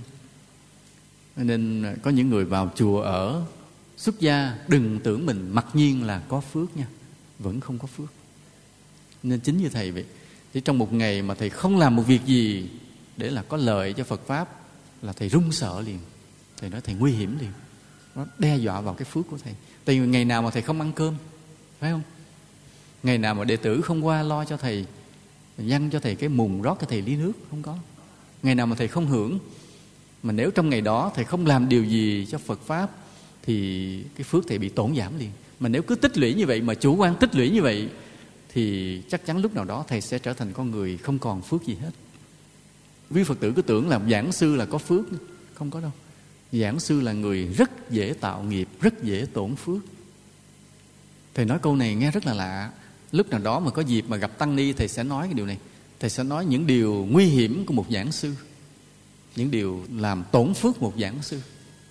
Chứ nhiều người cứ tưởng hãy làm giảng sư lên ngồi trên pháp tòa, mình nói đạo lý ra là mình ban bố phước cho chúng sinh, ban cơn mưa pháp cho chúng sinh, là mình được phước vô lượng, phải không? Không có đâu. Cái người giảng sư là người rất dễ bị tổn phước, cực kỳ nguy hiểm. Có một lần thầy phân tích cho các đệ tử, thầy nói, thầy phân tích ra bao nhiêu điều mà để gọi là một giảng sư rồi không còn chút phước nào nữa, mặc dù giảng đúng còn giảng bậy là đọa địa ngục liền. Giảng đúng đó, mà thầy nói phước vẫn không có. Nhiều người nghe rất là lạ, nói tại sao giảng sư giảng đúng mà phước không có? Thầy phân tích ra gần 10 yếu tố rồi, các đệ tử thì công nhận đúng đúng là phước không còn. Ví dụ như bây giờ thầy ngồi đây thầy giảng, thì cho rằng là thầy giảng đúng, cho rằng thầy giảng đúng. Phật tử nghe được giáo lý đúng, sống đúng, thì thấy là thầy có phước phải không? Nhưng bây giờ những điều lấy mất phước của thầy. Thứ nhất, hồi trưa nay thì ghé thầy ăn miếng cơm của chùa đại giác. Chùa đại giác lấy mất mớ phước của thầy. Rồi cái chuyến xe từ nơi này qua nơi kia, thậm chí đi máy bay. Cái tiền vé, tiền xe, tiền xăng, người lái xe, người lo trên xe, nọ, là ai? Là của người này người kia. Mấy người đó lấy hết mớ phước của thầy. Rồi mấy bữa nay thầy đi, thầy ăn đâu thì ngủ đâu, tiền ai lo? Thì cái người nào lo, người đó lấy hết phước của thầy rồi cái lúc mà thầy ngồi thầy soạn bài, trên tam bảo gia hộ để thầy có được một cái bài giảng tốt, thì những vị mà gia hộ cho thầy, vì nó lấy trên trời, lấy hết phước của thầy. Lúc thầy ngồi đây thầy giảng, bao nhiêu chư thiên bồ tát cũng thầm thầm gia hộ cho thầy. Nó tội nghiệp không phù hộ nó, lát nó đớ miệng, nó giảng không được à. Ráng độ cho nó. Thì những cái vị đó, thì những cái vị mà đang âm thầm độ thầy ở trên trời, những vị đó cũng lấy hết phước của thầy. Thấy thầy ngồi đây, thầy nói đâu phải là khả năng của thầy đâu, là toàn là tam bảo gia hộ chứ thầy chỉ làm gì, thầy là một người ốm yếu xanh xao làm sao mà nói được. Nên toàn là tam bảo gia hộ. Rồi trong suốt cuộc sống thầy, những ngày mà thầy không đi giảng thì ai lo cho thầy, ai nuôi thầy? Thì những người đó cũng lấy hết phước của thầy. Cho nên tính đi tính lại một lát, thầy còn nhiêu? Thầy còn nhiêu? Không có được một phần tư đâu con, một phần tư là quá nhiều. Nếu phước chia ra một trăm phần như vậy, phần thầy hưởng còn lại được có một phần nhỏ đủ để đi mua vé xe đây về sài gòn thôi là hết rồi nên vì vậy, cái người tu mà cứ tưởng mình mặc nhiên mình mình có phước, đó là một cái hiểu lầm rất là lớn. Rồi bữa vậy, bữa thì giảng cái công đức căn bản ở cà mau thì nói thì gặp nhiều người phật tử cực kỳ mộ đạo. Thì đời trước chắc chắn là phải là người tốt. Tại sao đời này rất là nghèo? Trong nhiều nguyên nhân, có nguyên nhân là hiểu lầm kinh điển, mà nhất là kinh pháp hoa. Trong đó có cái câu thế này, tụng kinh này phước vô lượng. Có không ạ? Rồi nhiều người yên chí à thôi không cần làm nữa, tôi ngồi tôi tụng bộ kinh này phước tôi vô lượng, kiếp sau không có cơm ăn. Rồi nó hiểu lầm ý kinh, nó tụng kinh này phước vô lượng là sao? Đó là sau khi tụng bài kinh này mình hiểu được nghĩa lý, nguyện hiểu như lai chân thật nghĩa mà. Phải hiểu được cái nghĩa chân thật.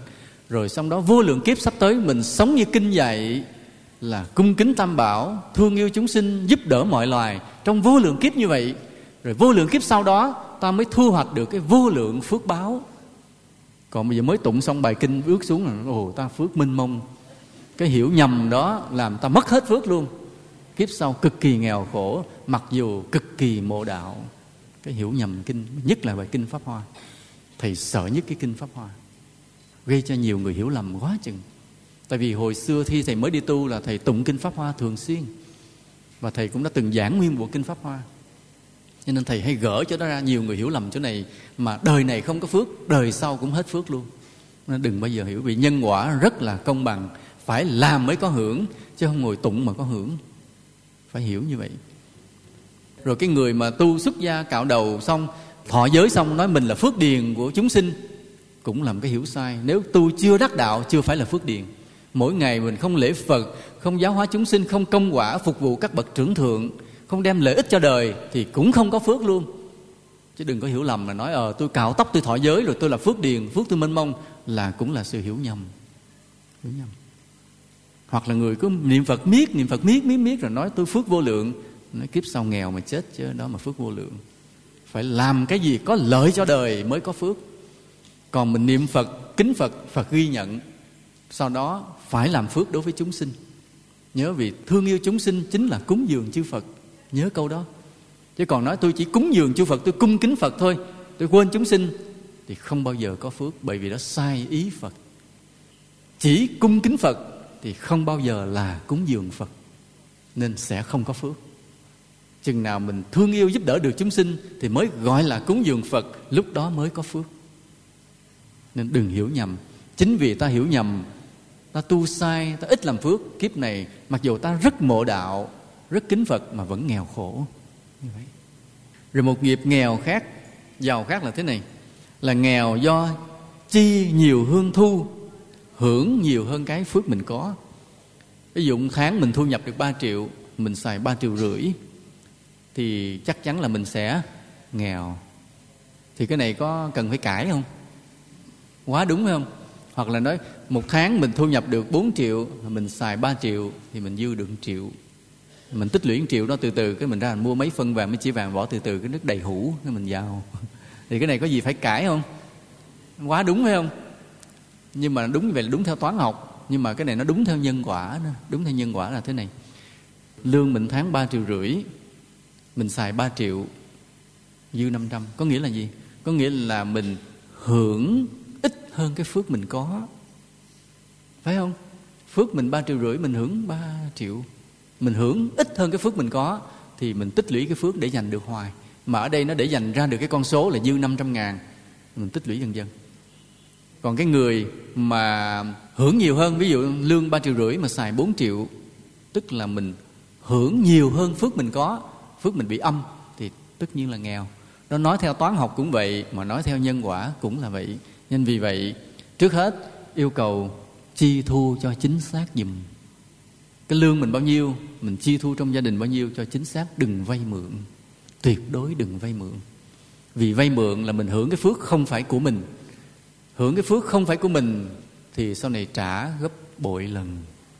Nên có một lần thì giảng trong cái bài sinh kế gia đình kinh tế thì có nói câu này. Thì nói cái người họ có căn nhà họ ở rất là đẹp. Họ đem cái giấy tờ nhà đất họ vô ngân hàng, họ vay, họ lấy ra một số tiền. Mở một công ty họ làm ăn. Và kết quả là sao? Kết quả bán luôn cái nhà luôn không nhà ở luôn. Nói sao vậy thầy bị nhân quả. Kinh tế thì thầy không biết họ làm ăn giỏi dở thầy không biết. Nhưng mà nhân quả chắc chắn phải bán mất cái nhà luôn kiếm nhà nhỏ mà ở. Nói tại sao vậy? Tại vì thế này cái phước họ có một cái à là có một cái nhà. Rồi. Lấy cái giấy tờ nhà đất họ vào ngân hàng họ vay họ lấy một số tiền ra họ xài họ mở mang công ty. Vậy là cùng lúc cái nhà đó họ vẫn còn đang ở phải không khi mà họ vay ngân hàng thì cái nhà đó họ vẫn đang ở, họ vẫn đang hưởng cái phước của họ tiếp tục. Nhưng đồng thời họ trở thành giám đốc công ty nữa, họ hưởng hai cái phước. Phước họ chỉ có một, nhưng mà họ hưởng thành hai. Cái nhà vẫn ở, tự nhiên có thêm công ty để làm chủ. Thì như vậy phước thì chỉ có một mà hưởng thành hai, là hưởng phước nhiều hơn cái mình có. Tức là âm rồi. Tới lúc trả quả báo làm sao? Thì bắt buộc tới lúc phải bán luôn căn nhà là công ty tan nát hết, kiếm nhà nhỏ mà ở lại.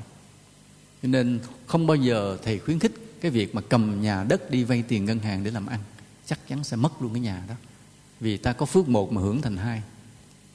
Thầy nói câu này có ai cãi không? Chắc chắn vậy nên cẩn thận giùm thầy. Nên đừng, thôi bây giờ tôi kẹt quá, muốn làm ăn, tôi cầm giấy tờ nhà, tôi đi mượn tiền để đi làm ăn. Chắc chắn mất cái nhà đó. Chỉ trừ có cái người có phước tiềm ẩn kiếp trước họ còn họ vừa lấy cái nhà đất họ đi cầm cố xong thì cái phước quá khứ nó tới kịp luôn. Thế là họ làm ăn phất lên họ chuột cái giấy nhà lại được. Thì đó là cái phước quá khứ nó, nó mạnh hơn.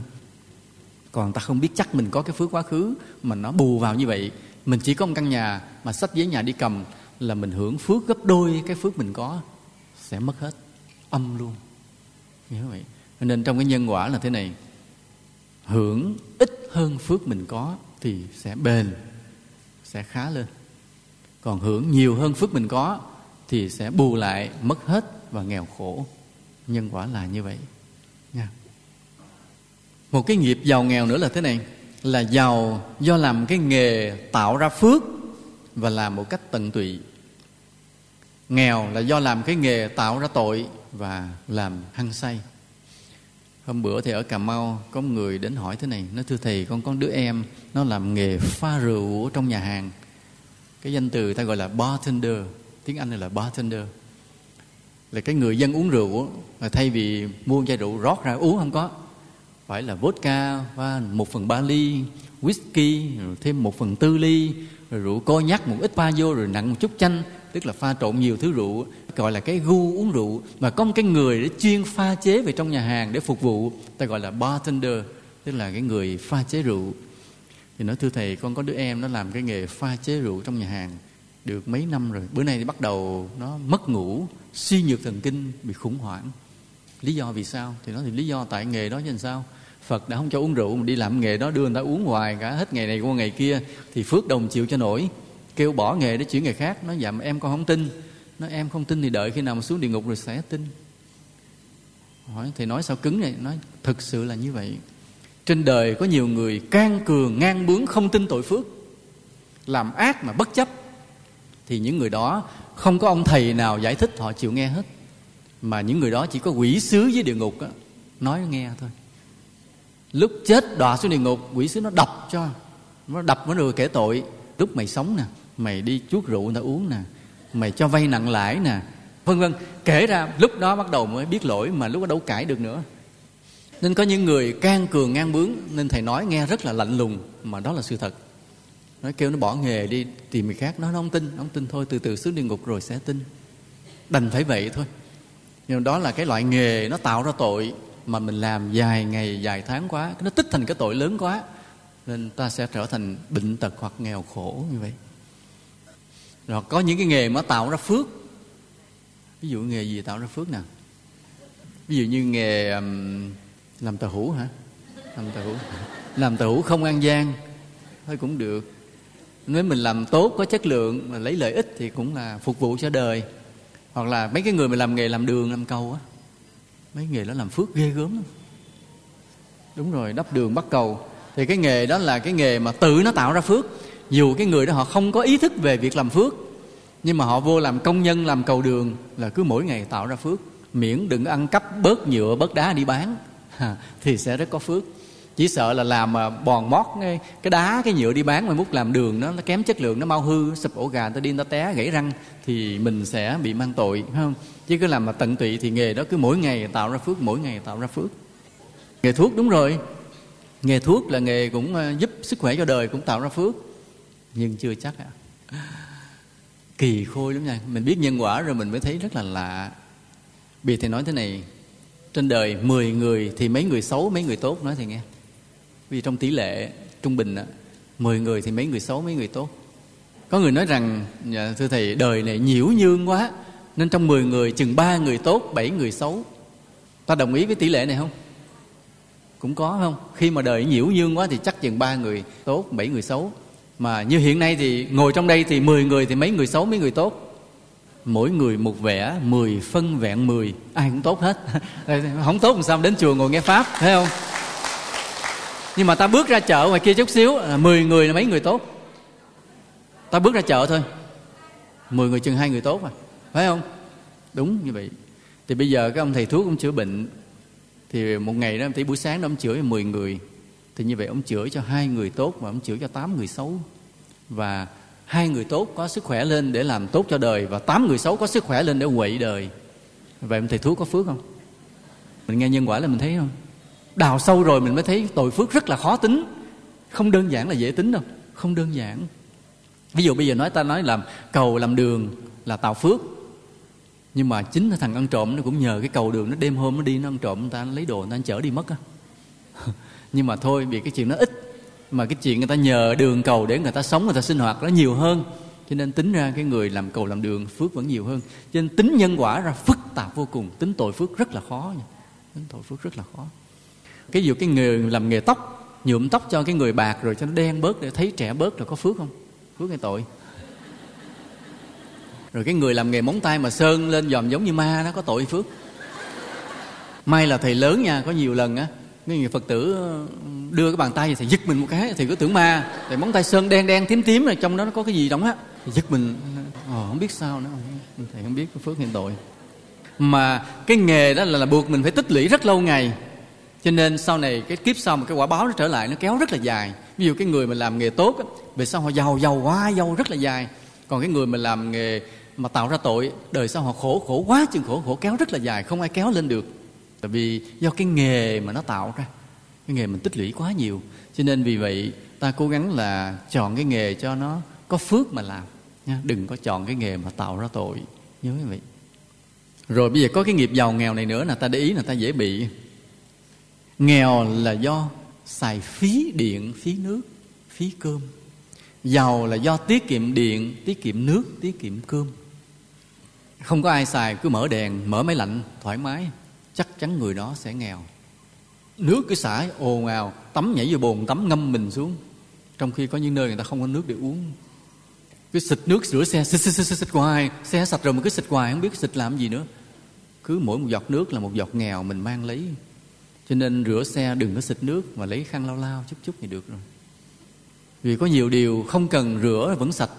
Ví dụ cái ghế mà ta dơ dơ không cần rửa lát có ai ngồi lên nó sạch liền à. Không cần có như người mà, ví dụ như quần áo vậy, nhiều khi mình mua cái đống ra lèn mình không mặc. Mà trong khi có những người không có quần áo, những cái nghiệp đó đều là nghèo khổ hết. Những cái phung phí đó đều đưa đến sự nghèo khổ hết. Cho nên khi ta xài một cái thứ gì, hết sức là cẩn thận. Cái sự phung phí, vật dụng đều đưa đến sự nghèo khổ. Sự tiết kiệm vật dụng đều giúp cho ta khá giả, không giàu nhưng sẽ khá. Ví dụ bây giờ, tới cái lúc mà ông diêm vương đưa đi đầu thai cái nói à cái người nữ này để cho đầu thai vô cái gia đình khá giả đó. Thì cái ông quan nói, ủa, bạch ngài, là cái người nữ này kiếp trước đâu có làm gì phước đâu mà bây giờ cho đầu thai vô cái nhà khá giả này. Ông diêm vương mới nói, người không thấy, cái người nữ này tuy không có làm được cái phước gì rõ ràng, nhưng mà lúc sống rất là tiết kiệm. Cái đời trước người này rất là tiết kiệm. Ăn miếng cơm cũng tính toán, xài miếng điện, miếng nước đều tính toán. Cho nên ta thưởng cho người này được cái cuộc sống sung túc không giàu nhưng sẽ sung túc cả đời. Đó là do cái tiết kiệm xài đâu đúng đó cũng được cái phước sung túc. Còn nói cái thằng này, cái thằng nam này, cho đầu thai vô cái nhà nghèo để cho tao. Nó sao vậy? Thấy ông này ông đâu có hà tiền bỏn sẻn nó không hà tiền bỏn sẻn mà nó xài bừa bãi. Gặp ai cũng móc tiền cho, mà cho nhậm cái người đi nhậu nó cũng cho tiền. Rồi cái tiền bo gì cũng xài bừa bãi hết. Thì do nó xài bừa bãi, điện nó xài xá láng, nước nó xài xá láng giờ cho nó đầu thai vô cái nhà mà hai vợ chồng mới cất được cái chòi lá này cho nó đầu thai, nó đẻ trong đó cho tao. Như vậy. Có không? Có. Vì vậy, trong cái nhân quả giàu nghèo này, ta hết sức là cẩn thận. Ở đây ai mà cứ để vòi nước mà chảy xả láng xả láng là nhớ là nghèo đó nha. Hay là cái cắm điện cho nó sáng trưng hết, rọi cho nó sướng lên là đều là cái nghiệp nghèo khổ hết. Hoặc là có tiền mà cho bừa bãi. Lúc khác thầy sẽ giảng về cái bài này, cái sự giúp đỡ cách giúp đỡ người cho chuẩn xác. Giúp đỡ sai ta sẽ bị nghèo. Có khi nghèo là ta do giúp nhầm người xấu nữa đấy. chứ đừng tưởng là ta có tiền ta cho người là ta sẽ được phước giàu sang. Không có đâu. Ta cho nhầm cái người xấu, ta sẽ bị mắc quả báo nghèo. Cho nên từ đây về sau, cầm đồng tiền cho ai tính toán giùm thầy một chút. Phải biết bảo đảm người đó dùng đồng tiền này chuẩn xác. Họ để sống, họ để tu, họ làm những điều tốt thì ta cho còn cầm đồng tiền xong đi chơi game điện tử đi đánh bài đi uống rượu là tuyệt đối không cho. Dứt khoát như vậy. Nha. Bây giờ có cái giàu nghèo này nữa nè. Giàu là do chăm lo đời sống của công nhân nghèo là do bóc lột của công nhân. Ví dụ mình có cái phước mình làm người chủ thì dưới tay mình có nhiều công nhân. Nhưng cái sự nghiệp mình làm nên á, mặc dù là do vốn mình bỏ ra do cái tài điều hành của mình do các mối quan hệ của mình có nhưng mà cũng do cái người công nhân quần quật làm cho mình mà nên, phải không? Nếu không có cái người công nhân làm quần quật cho mình, thì không bao giờ mình có được tiền lời. Nhưng mà khi có tiền lời rồi mình làm gì? Mình mua vàng, mình giấu, mua đất, mình tậu thêm nhà, thêm đất. Gửi tiền đi vô nhà băng. Chứ mình quên mất cái người công nhân làm quần quật ngày đêm đã tạo nên cái giàu sang cho mình. Hồi đó thì có một cái người đệ tử, sau này cái người đi tu, mới nói thế này, con không thích, con ở lại để con làm, con phục vụ cho anh chị con tại vì con thấy hệ mà cứ mỗi tháng hai ông bà lấy tiền lời đi mua một khu đất, mỗi tháng lấy tiền lời đi mua một khu đất tích lũy đó. Mà trong khi là những người làm nhân viên phục vụ cho anh thì lương sống chỉ vừa đủ ăn, mà nhúc nhích cái là thiếu liền. Con thấy điều đó là ác. Thầy nói công nhận đây là điều đúng. Nên cái một người làm chủ phải nghĩ rằng chính những người công nhân quần quật làm đó là làm cho mình và mình phải thương họ, phải chăm sóc đời sống cho họ cho đầy đủ thì cái người mà biết thương công nhân, chăm sóc đời sống cho công nhân như vậy, cái phước sẽ được giàu sang đời đời, cứ cho mình làm chủ hoài. Còn cái người mà vậy, hễ mà dư giàu chút xíu ép cái lương công nhân thấp xuống để cho mình dư tiền ra mình đi mua vàng, mua đất cất, thì sau này mất sạch sẽ và con cháu mình tàn mạc nghèo luôn. Vì mình đối xử sai lầm với cái người công nhân mà giúp cho mình giàu. Đây cũng là một loại nhân quả. Rồi một cái nhân quả này nữa nè là mình giàu là do có lần mình nhường nhịn một chuyện lớn mà đúng. Còn nghèo do có một lần mình giành giật một chuyện sai lầm. Ví dụ như khi cha mẹ chết bất ngờ không để lại di chúc không chia kịp gia tài. Thì theo luật pháp á, tài sản phải thanh lý hết chia ra mỗi người con bao nhiêu phần đều nhau. Nhưng trong đó có một người nó bây giờ bán ra hết cái nhà nó nát làm sao cái nhà từ đường mà thờ được? Đất tụi bay đi bán hết rồi còn gì là tài sản của cha mẹ. Để đó, tao lấy miếng này, mày lấy miếng kia. Tự động là ông dành cái phần lớn cho ông dành. Rồi đó là dành qua dành lại thì trong đó có một người mới bị mất cái phần, thấy anh mình phần lớn, anh phần lớn thì tôi phần nhỏ thì tôi không chịu. Thì trong đó có cái người em út mới thấy vậy mới nói, thôi, em nhường cái phần này cho anh ba, phần đất của em của anh ba, để cho anh ba bằng với anh hai. Nói, con mày, nói em không cần đất và không thích đất em có được hôm nay là ba mẹ nuôi em học được tốt nghiệp cái bằng đại học rồi. Em sẽ đi về một nơi khác, em đi làm, em vẫn sống được. Và để cho hai anh được vui, anh hai cứ lấy cái phần miếng đất lớn này anh hai thích. Anh cảm thấy nào giờ anh nói là tao đã quen miếng đất này, tao đã làm mọi điều, từ lúc ba mẹ còn sống bây giờ tao giữ, không có thằng nào dành còn anh ba cảm thấy là mình một phần nhỏ, còn lại của em nhỏ nhỏ thôi, anh ba lấy luôn. Rồi xách cái gói đi ra khỏi nhà, tự đi làm thuê, làm mướn, sống. Nhân quả 30 năm sau, người em đi xe hơi trở về để thăm lại cái nhà từ đường. Nhưng mà cái nhà từ đường đã bị bán mất hỏi thăm, nói ổng bán tôi mất rồi, giờ ổng đi qua ổng cất cái chòi ở ở bên kia. Vì dành không biết nhường một cái chuyện, mà giành giật một chuyện sai lầm, bất nghĩa, quả báo trở lại là nghèo khổ. Còn người em đã một lần nhường nhịn một cái chuyện có nghĩa, quả báo là giàu sang lên. Mà không phải chỉ giàu sang đời này, còn giàu sang nhiều đời nữa, do cái tánh thích nhường nhịn ở đây ai hay dành giơ tay lên thì nên nhớ như vậy các bạn. Là người hồi trước thì có thầy thiện phát lúc ông sư phụ mất thì theo đúng thầy là người kế thừa trụ trì, nhưng cái ông sư đệ ồ, ông nổi lên, ông dành quá chừng vận động phật tử lại bao vây dành quyết tâm dành nói ông sư huynh tôi ngu, không thể nào trụ trì được, tôi mới là người trụ trì. Thì ông sư huynh thấy ông sư đệ mình làm quá, nửa đêm ba giờ khuya gói mấy cái bộ đồ bỏ trong cái túi, lặng lẽ đón xe đi kiếm chùa khác để xin tu, nhường hẳn cái chùa cho người sư đệ. Sau này quay lại thăm thì người sư đệ đã có được bốn đứa con ở một chỗ khác. Ra đời hoàn tục rồi, đâu có phước để tu nữa đâu, cái tâm giành giật đó làm sao mà có phước để tu nữa? Chùa người khác trụ trì mất tiêu. Còn ông sư huynh nhường em sau này đi tới đâu là trụ trì tới đó, đi tới đâu là người ta đưa lên chức cao tới đó. Vì nhường nhịn đúng nên cái nghiệp giàu nghèo của ta cũng như vậy nữa. Như vậy. Có những chuyện đáng nhường mà ta phải nhường nhưng mà không phải lúc nào cũng nhường nha. Ví dụ bây giờ trong cơ quan cái đứa xấu nó lên nó giành cái chức thủ trưởng mình biết nó xấu mình thôi nhường cho thì sao nó đè hết cả cơ quan tiêu luôn thì mình mang tội cái nhường đó thành tội. Nhưng mà thầy nói nhường là nhường đáng nhường đúng nhường thì mình sẽ được cái phước rất là lớn. Trong cái nhân quả giàu nghèo này có cái này có khi giàu nghèo kéo dài đến tận đời con, đời cháu bao nhiêu đời. Mà có khi giàu nghèo nó chỉ tạm một giai đoạn. Ví dụ cái người nào mà làm phước dày, phước bền, cái đức lớn, khiêm tốn, thì cái giàu nó kéo dài tới nhiều đời con cháu. Còn cái người nào mà khi giàu lên kiêu ngạo, khinh người, thì cái giàu đó tạm giai đoạn hết liền. Nhiều khi ngay trong đời mình mình trở lại nghèo khổ liền.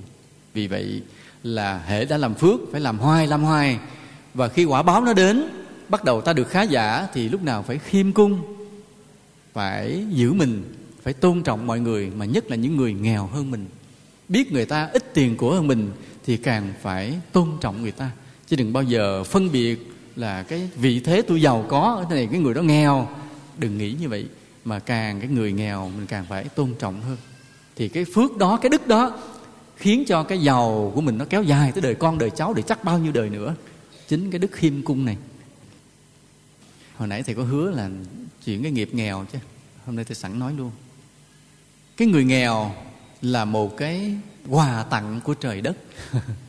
Thầy nói câu này nghe rất lạ ha? Nghèo là quà tặng của trời đất cho những người biết hưởng.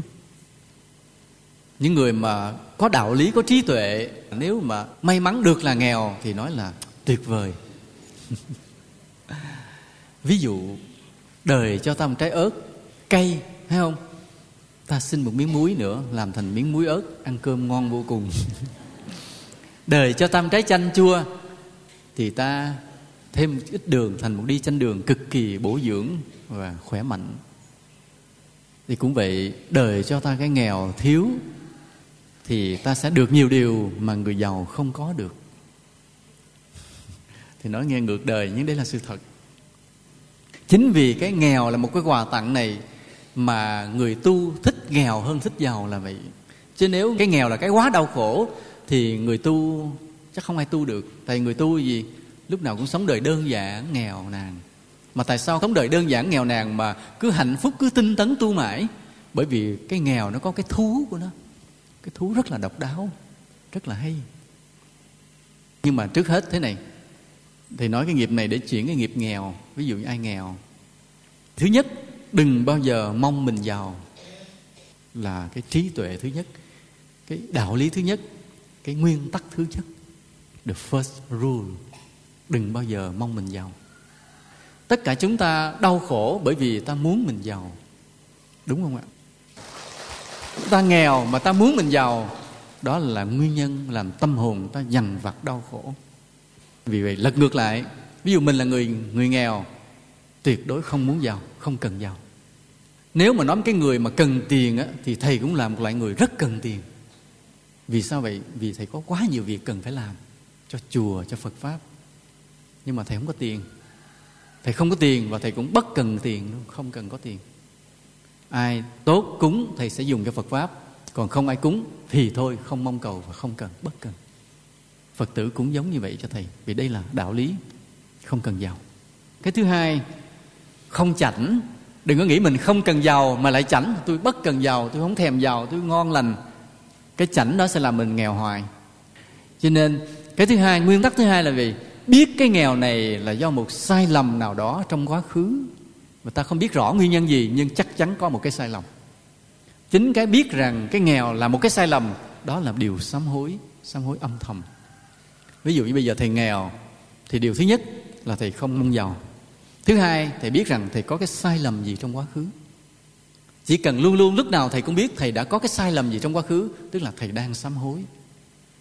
Quý phật tử cũng vậy. Ví dụ đây là ai là người nghèo, thì nhớ cái quy tắc thứ nhất, không cần giàu, không mong giàu. Quy tắc thứ hai, biết rằng mình có phạm một sai lầm trong quá khứ mà không biết sai lầm gì thôi, là mình đang sám hối nguyên tắc thứ ba, nhờ cái nghèo này mà mình thương yêu được mọi cái cảnh khổ trên cuộc đời này, mà nếu mình giàu, mình không biết được.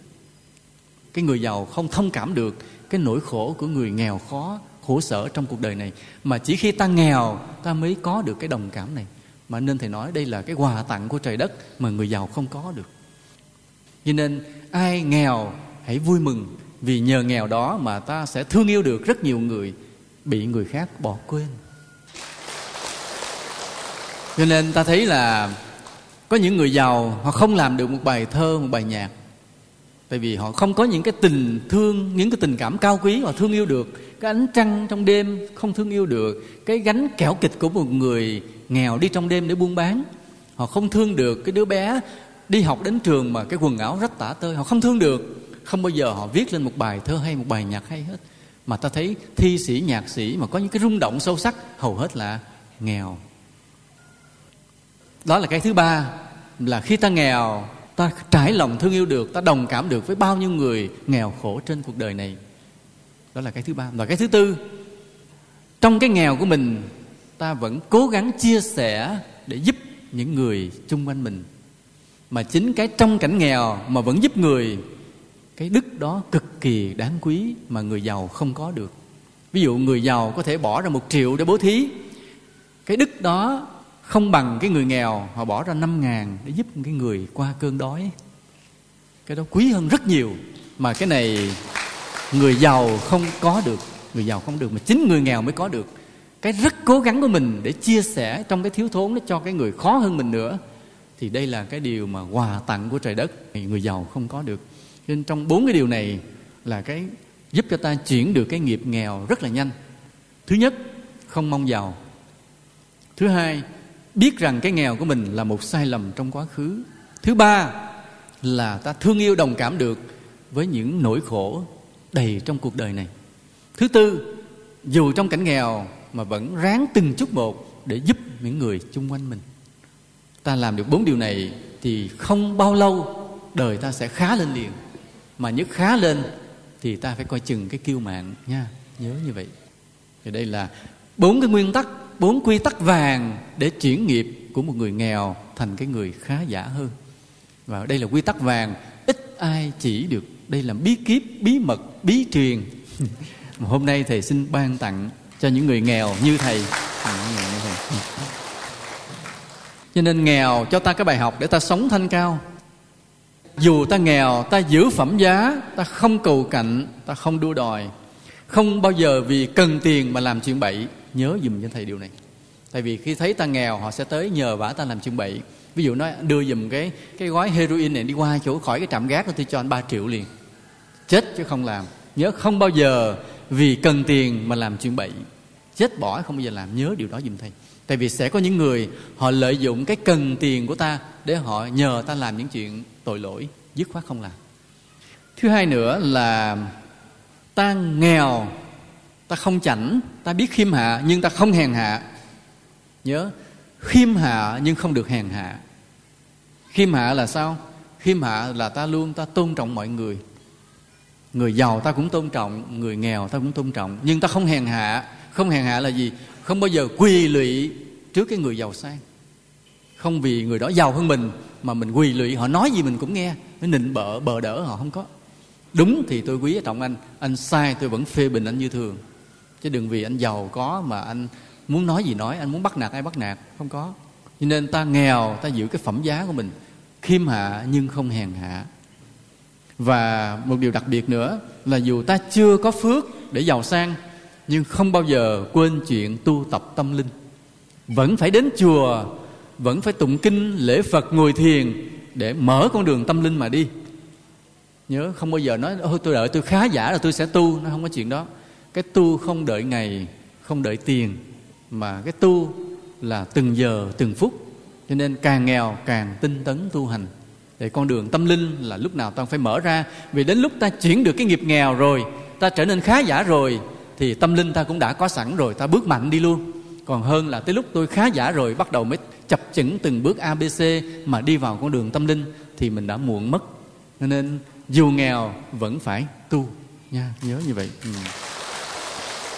còn nếu ai là người lỡ xuôi mà bị giàu, thì ta có những quy tắc sau đây để dành cho cái người giàu.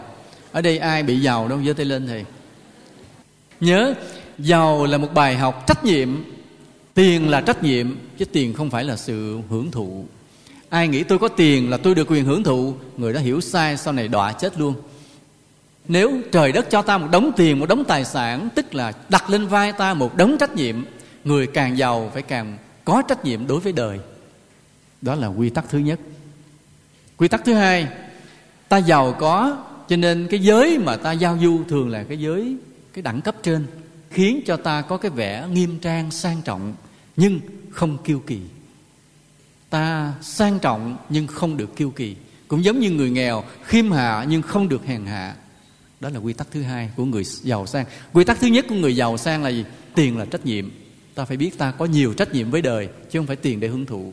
Cái quy tắc thứ hai là ta được quyền sống sang trọng, có thái độ sang trọng, nhưng không được kiêu kỳ.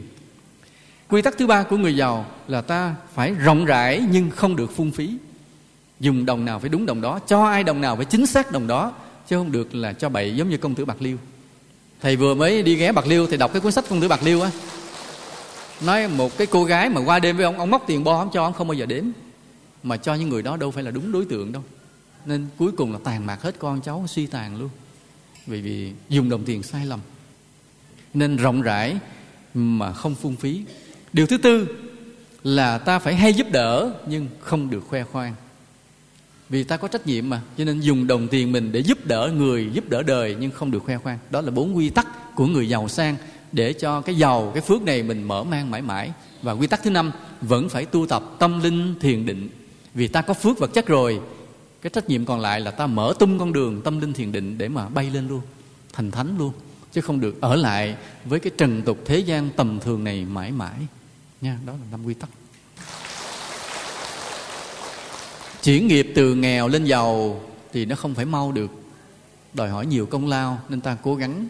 Còn nếu giàu rồi mà nếu không tiến lên thì sẽ lùi xuống. Và phật cảnh báo một điều thế này giàu mãi là một tai họa. Trong một bài kinh phật có dạy giàu mãi là một tai họa. Nên cái người dù giàu vẫn phải tìm những cái lao động công ích thấp hèn mà làm. Hôm vừa rồi thì giảng cà mau thầy cũng nói như vậy. Dù có giàu rồi, vẫn phải đi ra đường nhặt rác cho thầy. Hệ thấy ai mà đi đắp đường, mình phải sách cuốc lại mình phụ đắp với người ta. Tức làm những việc thấp, những lao động căn bản thấp. Chứ đừng nghĩ, ôi, cái đó tôi móc tiền, đó tôi thuê người khác muốn làm, tôi muốn làm phước tôi thuê người. Có gì không? Đừng dù mình có tiền thuê, nhưng hãy tự mình đi ra đường đi lượm rác cho thầy. Hãy tự mình đi ra, móc từng cái miếng đất đi đắp lại đường cho thầy. Vẫn phải làm cái lao động công ích, thì như vậy cái phước mình rất bền. Chứ đừng ý có tiền đụng chút gì cũng thuê, thì sau này mình sẽ rớt. Nha, nhớ như vậy. Bây giờ thế này, trong cái nhân quả giàu nghèo hôm nay ta nói với nhau, thì ta mới thấy là giàu nghèo nó có nhiều khía cạnh, phải không? Nhiều khía cạnh nhân quả rất là phức tạp, không ai hiểu hết được. Thì thôi, nhân cái bài giảng giàu nghèo này thứ nhất là thầy xin chúc những lời chúc tốt đẹp để kết thúc cái bài giảng hôm nay. Thứ nhất, xin chúc cho chùa đại giác càng lúc càng giàu. Xin chúc cho quý thầy ngồi bên kia càng lúc càng giàu luôn. Quý cô ngồi bên đây càng lúc càng giàu luôn. Quý phật tử, người nào nghèo sẽ hết nghèo, sẽ khá lên người khá sẽ giàu lên, người giàu sẽ giàu nữa. Nhưng tất cả chúng ta, dù chưa giàu, dù đã giàu, dù sẽ giàu, tất cả chúng ta đều nhớ một điều, ta là con của phật, nên ta sẽ nguyện lòng mãi mãi thương yêu nhau và thương yêu tất cả chúng sinh này.